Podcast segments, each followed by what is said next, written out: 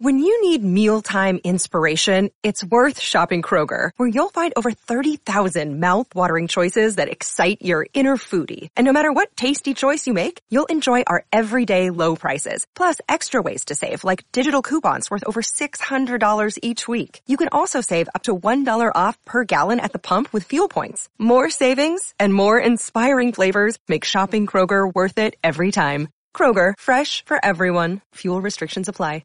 Another day is here, and you're ready for it. What to wear? Check. Breakfast, lunch, and dinner? Check. Planning for what's next and how to save for it? That's where Bank of America can help.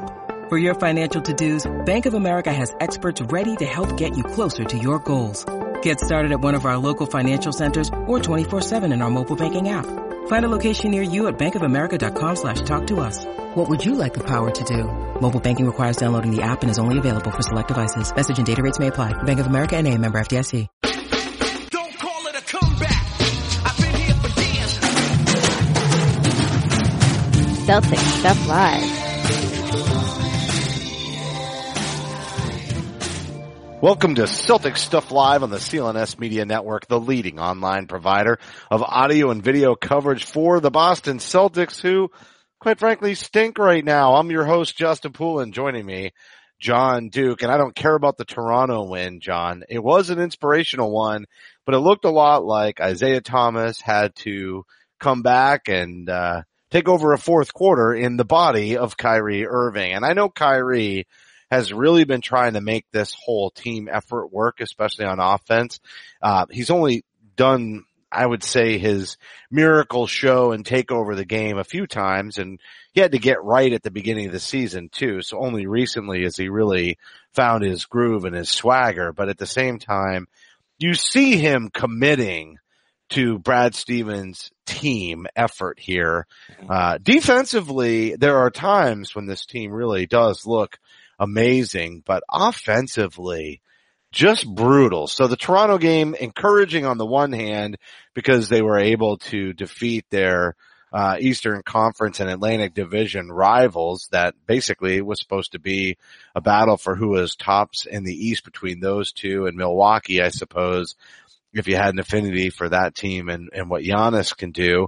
But the team has not lived up to expectations so far. And at the same time, that was an inspirational win, but it also was a very one-dimensional offense heading down the stretch. They wind up tying it up and they go into overtime. At moments, Jason Tatum looks like he's getting right again, but for the most part, this team just cannot hit an open shot. And I almost feel like it's in their heads. Lots of questions about confidence for this team after the pretty disappointing loss to Utah, John. The loss to Utah was, I said after the game against Toronto, I thought that was, it was great to be able to get right back out and play another game right after that. You know, back to back, at home, big win. All right, let's prove it. And they proved something. They proved that they are not to be trusted with optimism for the fans. Not to be trusted. Woo! I like it. Oh, it's just, you know, I mean, look, I think we all felt great. I felt that yes, Kyrie went supernova, but that's okay. And if you really look at in the overtime, he scored 2 points. You know, he was, a lot of those points that were in that overtime period were really, you know, dish or you know, the kick out. I mean, probably the key basket was a situation where Kyrie could have taken a jumper in the lane with a hand near his face, but he actually dished it out to Horford, who didn't have a great shooting night to that point, and hit a nice baseline jumper. And that was really the clincher. So all the good stuff, I thought, was really, in large part as that Toronto game progressed, but you know, 24 hours later, we're right back to square one again. 24 hours later, you have a very upset Brad Stevens is what you have 24 hours later. I mean, this man is very disappointed in the offense, definitely critical, I would say, of the starting lineup, but really the effort of the players that I guess we would have said last season would have given us an amazing effort. I mean, and I will say Kyrie wound up being out there with the scrubbers at the end of the Utah game, right? So he obviously was giving effort. The one thing I'll say about him, and I know we just kind of gave him some props for trying to make this team thing work, but not just on offense, defensively, he has his limitations. He is never going to be, an amazing defender, but the effort, I think we have seen it from Kyrie. Defensively, the effort and the commitment to Brad Stevens' system has been there. You know, this is a guy I want to criticize on so many levels just because I just don't want what's happening with the offense to happen. But at the same time, it's really difficult to criticize him when he's the only one who can generate it. I don't have a lot of criticism, and I don't think Brad Stevens does for Kyrie either. I think he's really looking in other directions. You said on last week's show, Al Horford looks exhausted, and that's going to lead up to really a point I'm going to make when we get done with the Brad Stevens conversation. But Brad is frustrated with the effort. Do you think it's the young guys as well? Like the veteran young guys, meaning specifically Brown and Tatum? Or do you think it extends beyond that to Hayward and Horford? Or do you think he's got a pass for Horford for Hayward because he's coming back from injury, and maybe even Horford because Horford's getting a little run down having to do all the dirty work in the post? I think Hayward had his best game of the year against Toronto personally. I thought he really did a lot of the things that they need for him, for given where his limitations are. And if he can provide that sign of scoring a little bit, but really distributing and running the second unit, I think things will settle down a great deal. And because they have a lot of guys that like to look for their own shot. When Smart and Rozier were in that second unit, it was and really handling the ball a lot, it did not go well. When Hayward did so, start of the second quarter, a bit more in the fourth, I thought that was really the most effective times for that bench unit. So I'm a little bit more positive about Hayward, and that's not just because we wanted him to come here and all that goes with that. I'm going to give him a pass on playing 39 minutes and then, after being on a 25-minute, minute restriction, and then go and play a back-to-back. So I'm going to give him a pass on Saturday. But you got to look at everywhere. You got to look at Horford. He's got to give more effort. You got to look at definitely Brown and Tatum. You got to look at Rozier, who has been a complete shell of the guy we were used to last spring. Baines had a great start. He's kind of tailed off a little bit. It's just, everybody needs to do more. And I think it's the little things. It's that little bit of extra effort that I think, like you said, Kyrie Irving is giving that. He's doing more than what we're used to. He's not just the one-dimensional, get your points and get out of the way. He's trying, at least defensively. He's trying, I don't think we're getting that same amount of effort. He's gambled, but he's made some plays on defense. And I think the whole team is actually trying to be a little too selfless. I think you said on Twitter that the Celtics had installed an offense that Brad has done a great job, that these guys are getting open looks and they're just not knocking them down. And that's absolutely true. And I'm going to go back to last week on this one too. I agree Brad should be mad. Mad Brad, breaking mad Brad Stevens.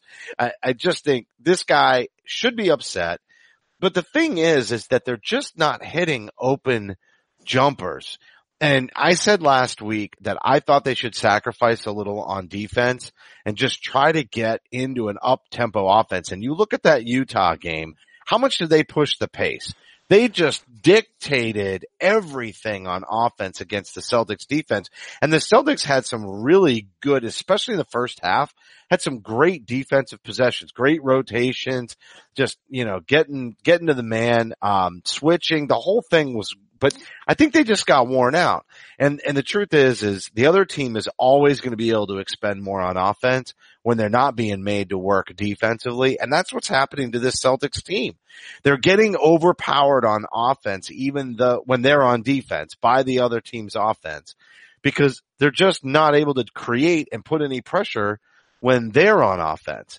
They've done all the right things, but then they don't knock down the big shots, and they're not aggressive getting the ball into the post. They're not aggressive pushing the pace. And so when they're not knocking down those wide open shots, it ends up really just lackadaisical defense for the opponent, and then they can assert so much more on offense, and that's where that net, you know, differential really is killing them.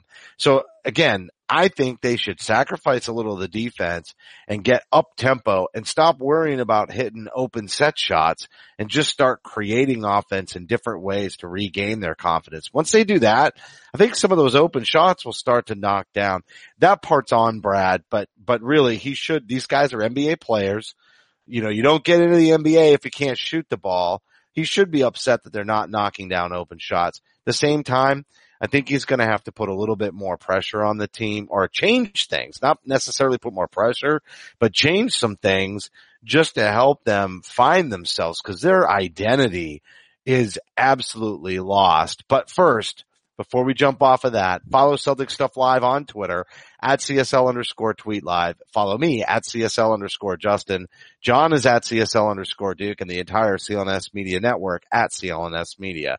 Facebook.com/CLNS fans, and download the CLNS Media app for iOS and Android. Simply search CLNS Media in your app marketplace. Finally, youtube.com/CLNS Media for high-definition, full-length locker room interviews, the Garden Report with Joe Sway, and, of course, the Roundtable and us, your favorites, Celtic Stuff Live. So, John, we know about the identity. Do you have any comments on Mad Brad? Should he stay mad, or does he kind of need to take the lead at this point? Because he kind of got into it a little bit in the post-game interviews with one of the medias who said exactly what, you know, I just mentioned about the confidence. And he goes, did I say that? And they were like, no, I said that. And it was a very kind of awkward exchange. But he's not just mad about the team. He's mad about a lot of things. I've never seen anything get under his skin quite. I've seen him get terse a couple of times and kind of keep people in the media a little bit at bay, you know, even though most of the time he's pretty cordial. But I've never seen him like kind of get almost on the offensive like that. So a lot of pressure, a lot of expectations not being met. Should he stay mad, or is it time for him to set the tone with the players in the locker room and try to come up with something different? I think he's been very serene. I think he's been very calm. I think he's been trusting that good players will figure it out and they'll figure out how to play together. I don't think it's about playing together anymore. I think it's about playing hard and finding your flow that way. Defensively, I think the missed shots have led to a lessened defensive intensity, no doubt. You know, right now they're, I mean, I just went to NBA.com, look at their stats. I mean, they're in about in the middle of deflections. They're in the middle for loose balls recovered. They're in the middle for charges drawn. You know, contested 2-point shots, contested 3-point shots. They're one of the top. But I guess that what that all means to me is that their effort is middle of the pack, right? Now, as a defense, they're very high. They score very high, but they're not getting turnovers. They're not getting easy looks. They're not getting easy baskets. So imagine if they were ramping up that effort where they were getting more deflections, they were getting more loose balls.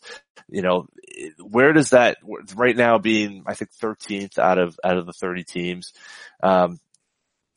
that's what they need to do. They need to ramp up, I think. Conversely to what you're saying, I think they need to get more defensive. I think they need to get more easy looks, because I think what's happening is because they're not able to see the ball go through the basket, it's just creating this tension. And everything is out of a half court set. Their other team is scoring, and then they're taking the ball out of the basket, and everyone's set.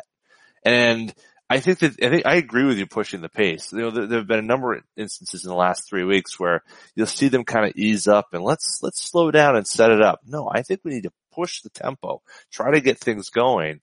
And if Al Horford is too tired and we need to maybe save him, then we need to do something in terms of lineups to save him so he has more energy. He's the only one that I'm concerned with in terms of endurance or ability. I mean, I guess Hayward would be another one might be a little bit concerned with, but I think you're right. I think picking up the pace is good. I think they just need to I think it'll feed the defense too, though. I mean, I hear what you're saying, but I really don't see the lack of effort on defense. I mean, even some of the offensive rebounds. I mean, you know, look at towards the end of the first half of that Utah game. I mean, I think Brown got 3 offensive rebounds on 1 possession by himself. And, you know, I'm seeing that. I just think that what you're looking for, that extra energy, that extra pep, it really comes from dominating on offense. It really comes from asserting yourselves. So here's the question I have for you. Is the roster really constructed for that style? Or are we looking at a team that is just going to shoot perimeter shots and every once in a while we'll get the Euro step or that little spin move from Tatum and he'll go inside and we'll have a little bit of Kyrie with a shake and bake and the juke, you know, but eventually that takes its toll on a man's body, right? He can't go in and take that contact night in and night out. Is this team just the way that they're built? Are we just going to have to watch them settle for these outside shots? And sometimes they're long twos. They're not even like, you know, 3-pointers, but, you know, live and die by the 3. They're just not aggressive enough. I feel like there's a missing piece at this point. Well, I think it goes into who is on the court, right? I think Jay Crowder touched on this after the game. And, you know, he said they don't have enough guys that want to do the dirty work. Marcus can't do everything himself. I don't think it's actually a question of who. I think they have the players who can do it. I don't think it's a roster makeup question. I think it's a mental makeup question and whether or not these guys want to be able to perform those tasks, you know, to play 10% outside of who they want to be a winning player. I think that's what it talks about. Are you willing to give up who you think you need to be versus who the team needs you to be? And I think that's the battle Brad's fighting. I think that's why Brad is starting to grow a little bit more terse, a little more unhappy with his team's, not necessarily their effort, although I think that has a lot to do with it. I think more importantly, their makeup of what they think their job is. I don't necessarily agree that they have provided that. I've seen far too many loose balls that Kyrie's the only one moving around for it, you know, and that lineup at the end of the Utah game said everything I needed to see. He sees Kyrie doing those things. He sees Kyrie leading those efforts, and he sees not enough of the other players doing those things. Marcus had 2 bad games. Marcus didn't play great against Toronto, didn't play great against Utah, and he's someone who usually feeds that, but he's not, as Jay said, he's not alone. You know, Terry Rozier needs to step up in that regard. Marcus Morris needs to step up in that regard. Jaylen Brown, maybe more importantly, needs to find that gene inside of him, something that he's done really well here for the first 2 years he's here. And for some reason, it's not clicking right now. I think the whole foul, they were so ticky-tacky with him to start the season. I think it softened him a little bit. I mean, I definitely should have gotten in his head because everything he did wound up being, you know, a whistle. At the same time, he has to keep asserting himself. He has to be willing to foul out. He has to be willing to deal with that. You know, Kyrie, for the same point, did foul out for, you know, because of that scrappy play, right? So sometimes that's what's going to happen. You're going to have those tough nights. I think that would help Jaylen. I still think Jaylen does get aggressive on the loose balls. I just think he's having trouble with that aggressive defense because of the foul trouble. But, you know, let me ask you. Do you think they're calling that, though, the way they have? I feel like not anymore, but I think they've adjusted. Don't you? No, I think he's softened up too.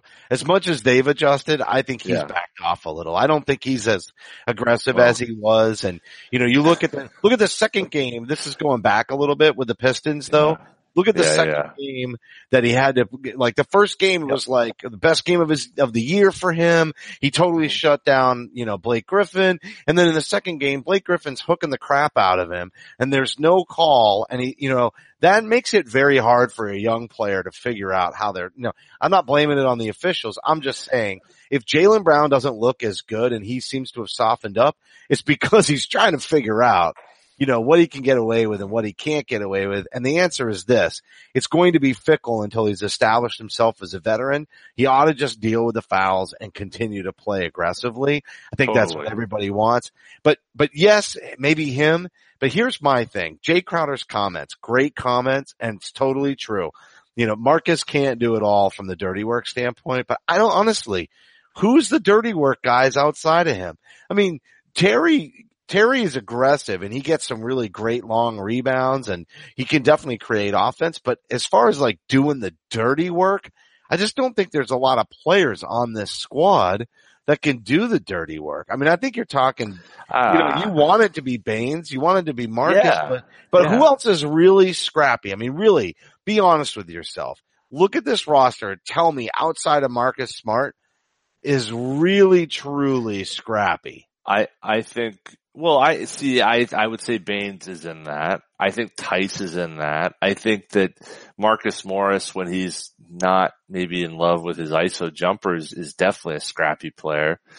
Rozier has been, he had 7 boards last night against Utah. I mean, I think it's a question of what are those guys trying to do, and particularly the bench players. But I think that's the issue, right? Is that I think too often this team has too many of those scoring types on the floor together and not enough of guys who are trying to do other things, who know their role. You know, that's the issue. And that's where the change, I think, is going to come Monday night. Okay. I don't think so. I think it's going to come from somewhere else. But first, we're going to do commercials. You team me up. You played into my hands perfectly, son. All right. We've done this before, haven't we? We have. But first, Boston sports fans, do you want to get killer seats to see your favorite team for the price of a beer or a large pizza? I bet you're tired of paying for all those inflated markups from brokers or last-minute convenience charges just to pay courtside prices for nosebleed seats. Go to onein100.co. That's onein100.co. Feeling lucky? Try it out now. There's no other place online that's doing online raffles to win tickets to events. It's a totally new way to score tickets to your favorite Boston Celtics tickets. That's right. The cost to potentially score these tickets with 1 in 100 is a small fraction of the actual ticket price. You can get a pair of tickets for less than the cost of a beer if you win. Your first raffle ticket is free after signing up, and the experience of using 1 in 100 is extremely fun and exciting. From picking your lucky number to the feeling of potentially winning premium tickets. Feeling lucky? Try it. onein100.co. That's onein100.co. And Robinhood, it's an investing app that lets you buy and sell stocks, ETFs, options, and cryptos, all commission-free. This non-intimidating way for stock market newcomers to invest for the first time with true confidence. I have friends. They've been encouraging me to invest in cryptocurrencies, and now I've finally done it with Robinhood's easy-to-use app. Other brokerages charge up to $10 for every trade, but Robinhood doesn't charge commission fees. You can trade stocks and keep all of your profits. Learn how to invest as you build your portfolio and discover new stocks and track favorite companies with a personalized news feed. Custom notifications for price movements as well, so you never miss the right moment to invest. Robinhood is giving away our listeners a free stock like Apple, Ford, or Sprint to help you build your portfolio. Sign up at CelticStuff.Robinhood.com. That's CelticStuff.Robinhood.com. Okay, John, the moment you've been waiting for. I'm finally going to say it. It's roster construction, baby. It's, like you said, too many of the shooters, too many guards, too many wings. It's great to have those things. It's great to have guys that can switch. It's great to have that length. But let's face it. Somebody made the point. I think it was the Garden Report the other night with Joe Sway after the Utah loss, where they said, you know, we really haven't seen Jaylen Brown and Gordon Hayward be able to both be successful on the same night. It's like one has to defer to the other. I think we've hit a point. There's a glut of guards and wings, and They're all switchable, and I think one may be expendable at each position, and we would still be all right. It's time to make a trade. The area where this team is completely screwed up is in the post. We can't get the ball in the post. We can't get the rebounds. You just mentioned Terry Rozier, a leading rebounder with 8 the other night. It's a mess. We're way too guard and wing heavy. We've got to get that low post guy. I don't want to get bananas with the Karl Anthony Towns and Anthony Davis, but I'm telling you, as soon as that opportunity is arise, we have to go for it. This roster construction is not working. Look at Al Horford, right? What did we just say? He's getting tired. Why is he getting tired? Because he's playing the center position. You said you didn't even like the small lineup to start the year, and I know Hayward's not 100%, and I had a lot of faith in that lineup. I do not like Baines in the starting lineup, but it doesn't really matter because he's not the guy. That takes another shooter, and we can't get enough offense. He is not going to fix the offense problems. 100% not. You know who is? If we consolidate a little bit of this talent and we upgrade at the center position, we move Al Horford where he belongs, which is at the 4, and we bring in a younger player, hopefully, who can do some of the stud work. Look at the way the teams recently have been kicking their butt. You know, it's the Go Bears, right? It's Denver Nuggets, Nurkic. Jokic. But even then, Nurkic can kick our butt. Gobert can kick our butt. This is just not working. They have got to get a legit big man who belongs in the lineup. And honestly, if that means Robert Williams, we're going to take our lumps with him. I'm all about it. You know, it doesn't necessarily have to be a big man with a big butt on the block, but it's got to be somebody who can alter shots. It's got to be somebody we can oop to. And we need to be able to generate some offense and get some serious shot-altering defense in there as well. Until that happens, I think this team is just a little bottom-heavy. Not top-heavy, bottom-heavy. Well, I don't agree. I don't think, you know, I think that this is a team that's built for 2018, 2019. I think this is the way that the league is playing itself. I think you look at the finals, you look at the conference finals, it was big men, goodbye. Don't even try to think about being on the floor unless you're Al Horford, who can do everything. So I don't think the answer is to add another center, someone who may not even play if you get to the finals. Not a mediocre center. The team needs to create some assets and bring in a guy who's an impact player at the bottom. Even then, like let's look at Philly. I mean, yes, Ben. Would you trade for Draymond? He's a coward. He can shoot from the outside. You can't have two bigs out there anymore. It's not 1998 anymore. You just it's the 2018 model is you got one guy who's kind of in the middle who can protect the rim a little bit, but more importantly can switch and contain a little bit on the perimeter. That's where we are. Then the question is Horford the guy?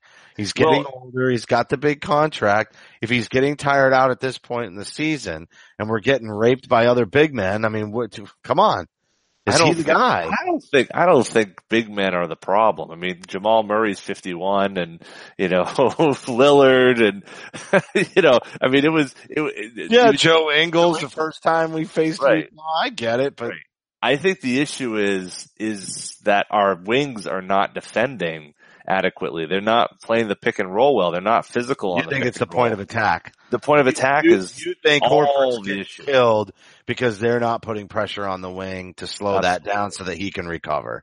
Absolutely. And whether it's, you know, particularly like Joe Ingles' situation. I mean, it was like, Joe Ingles was a freight train and there was nobody coming anywhere to stop it. And I don't think Horford could have done anything in that spot. I think Hayward was in bad position. I think he didn't, you know, I think everything that those wings are doing right now in terms of the pick and roll is just abhorrent, you know, and I'm particularly Hayward and, I guess Rozier to some degree, but definitely Hayward and Brown. They're living in no man's land. And, I think that's what the issue is. And, you know, maybe Smart. So that's a vote for Smart going into the starting lineup. Maybe, right? But I think whether you say Smart or Baines, I frankly, I think you'd put Baines in the starting lineup because I think Horford is exhausted.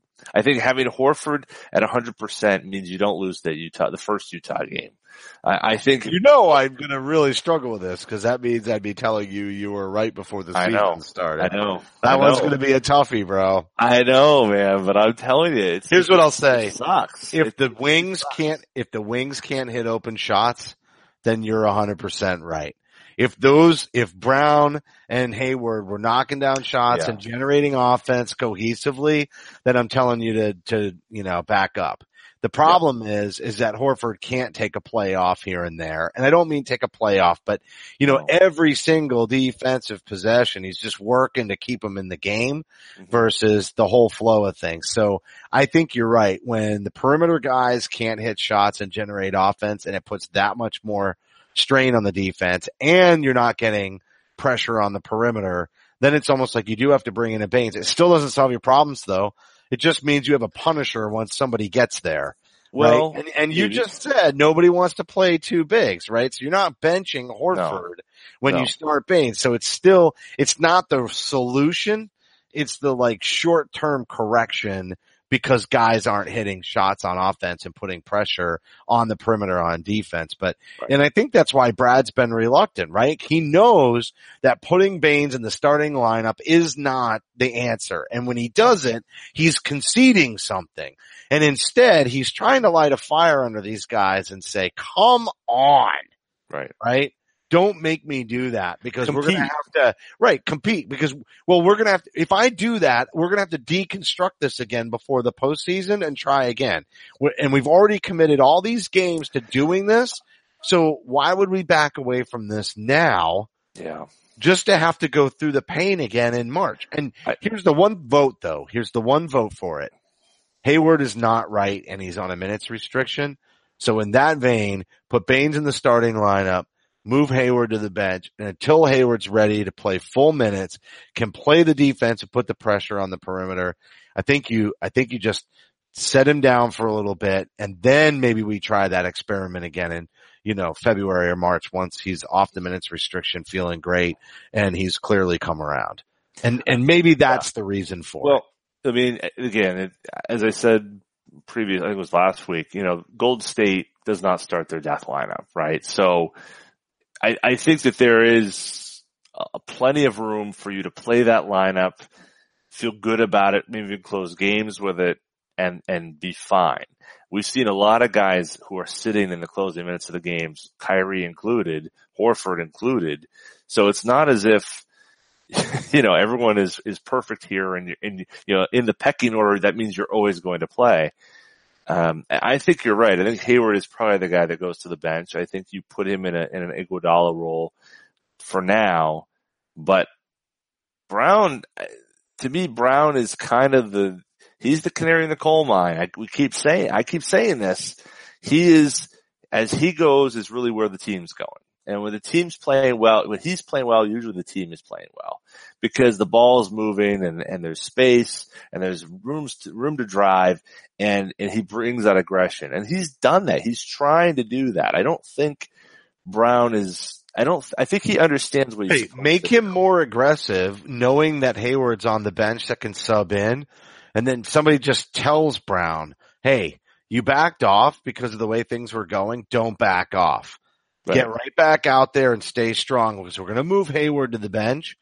And then Hayward's always there to pick up some minutes. So if you get two quickies in the first, don't worry about it. We'll lean on Hayward for a little bit and we're going to bring you back out until the league respects your defense. We're just going to force the issue. Somebody needs to tell him that. And most people are clamoring for Smart to go into that starting lineup. But I will tell you, there's something I'm actually changing my mind midstream as the more we talk this through about Baines going into the starting lineup. And that's a lot of crow for me to eat, but I think if the perimeter guys were hitting shots, I would not have to eat this crow. So now I'm just as mad as Brad. Mad Brad, Mad Justin. Mad Brad sounds better, but yeah, I get your point. I'm furious, Justin. Yeah, he's Mad Brad. Because John's right, and I know it sucks. I'm sorry, man. No, you're only right in the situation. I would rather be wrong. Have the Celtics sitting at 15-1 right now. Yeah, and there's an asterisk and me eating crow. That's just so you know. There's a footnote in time. By the time we hit the postseason, it ain't gonna be like this, buddy. I hope so. I think if the question is, I don't think you and I disagree that that's their best lineup. That's the lineup that they should be going with to win games. That lineup is what's the difference and the only lineup that allows them to compete with Golden State. That lineup is super important. That's where you and I definitely agree on that. And I think they need to get that lineup right. But the problem is that for the 48 minutes, nothing is going right now. And maybe they just need to set a tone to start a game, like Golden State does. You set a tone differently than you need to be the overriding tone of what the game is. Starting doesn't necessarily mean that's where you end up or how you play. And I think maybe setting a tone of defense, setting a tone of rebounding, setting a tone of trying to get people going early, maybe that then frees you up. Because use the fouls, man. When those guys get to I said this last year, and I definitely use the fouls in the post. Like, sometimes these guys are just going right in, driving by three dudes for the Celtics and just laying it in off the glass, and then they land on their feet and, their arms stretch out like they're flying like birdies as they run down the outside of the court. This is ridiculous. Nobody should get their wings out after they've made an easy play driving through the defense. That dude should be on his ass. That ball should not have gone through the hoop. And then that guy's got to be helped up and walked over to the free throw line. That's how the NBA is played, especially if we're going to put Baines into that starting lineup. He better be ready to knock some guys on their ass. Yeah, I think that's exactly right. And I think that I don't want to point, well, I will. Yeah, I think Tatum and Brown need to learn that. They need to learn the physicality and the need for that and how that drives how they play. Missing shots is a problem, but missing shots sometimes is a function of not just getting into the flow of the game. And I think that's kind of what's happening is they're kind of playing on this like autopilot type, Well, they have this primary role and now the game off to the side, and so let me ask you: do you think they got soft? And do you think they got soft because they're being relied on less? Do you see what I'm saying? Like, they're not asserting themselves because they're deferring a little bit. Remember the Paul Pierce deferring era? God, that was frustrating, right? And I kind of feel like we have these two young players who are amazing, in terms of skill and ability or physical athleticism, and yet they seem to be doing this deferring thing. And I know at first it always seems like they're all trying to play within a system and they're all trying to, be unselfish. But at the end of the day, like, we need Tatum to be more selfish. We need Brown to be more aggressive. And so, I think in a way that this, them taking a little bit of a step back in terms of their roles and trying to be more of a team, it actually almost made them softer. And if the soft isn't the word, maybe the word is, just a little more, ambivalent. Yeah, I think it's trying to figure out how you fit into the whole. I think that's kind of the issue. I think they don't know what their place is in all this, which is kind of weird. Because they played with Kyrie before, and Kyrie is clearly the most dominant. Clearly Kyrie has had a great run here. They know how they played off of Kyrie before, but that was before the playoff run. So maybe the playoff run has changed everyone's opinion. They've gone away for the summer. They've added more to their game. They feel good about their game. They come in here and they're losing. And now they're now they're in their own heads. I think Tatum has looked fine offensively. He just gets picked apart. He was 21-7 against Toronto. And it, you know, he could have had 40 in terms of how easily he got those 21. It's crazy. It's crazy that the scale that we rank him on. But Brown, you know, I think Brown should be able to do defensively what Tatum can do offensively. You know, they really are a yin into the yang. And I don't feel like right now that is in balance. And Tatum needs to do more defensively, I think. I think he's still getting bullied. He's still getting run over. Maybe the same aspect of what Brown is doing, where the, you know, 1 for 9 and, you know, but no, you're right. Where did the block shots go? Like we saw him make defensive plays. Remember, that was the big surprise with Tatum for you and I last year. I mean, we need to see those block shots. We need to see that, you know, that I don't know, I guess weak side help. There's just times where he would just come in and influence the play a little bit. And it wasn't always rebounding. You know, you say 21 and 7, it's great when he pulls down some boards, but all right. You know what? We're going to table it. We've got a week ahead of us. The Charlotte Hornets, right? That's tonight. Who else we got on deck, John? Oh, shoot. I just put it away. Sorry about that. Well, let's start. Everybody wants to queue up Kemba Walker after a pretty stellar performance the other night. So, I'll get the schedule. You got the schedule? I'm sorry. So you got Charlotte on Monday, and then after that you got the Knicks on the 21st, and then back-to-back 23-24 of Atlanta and Dallas. So 4, I would say, pretty bad teams there. Yeah. This is going to be my 4-0 week. You did it last week, and I said, no, it's going to be 2-1. Could be 1-2, but I'm going to go 2-1. And, you know, I said Bulls, and I think I said Bulls in Utah, and I lost to Toronto. So I got those two, that back-to-back wrong. But I'm going to go 4-0 this week. I think they respond. And, you know, because of what they did against the Bulls, you know that they can respond.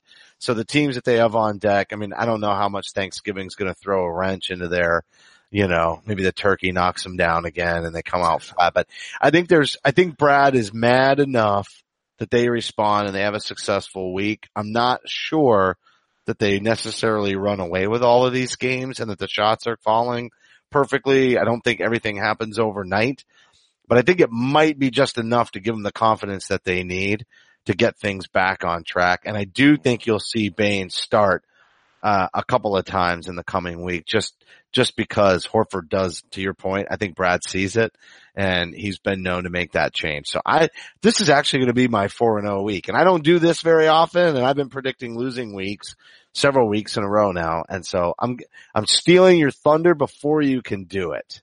I'm going 4-0 this week.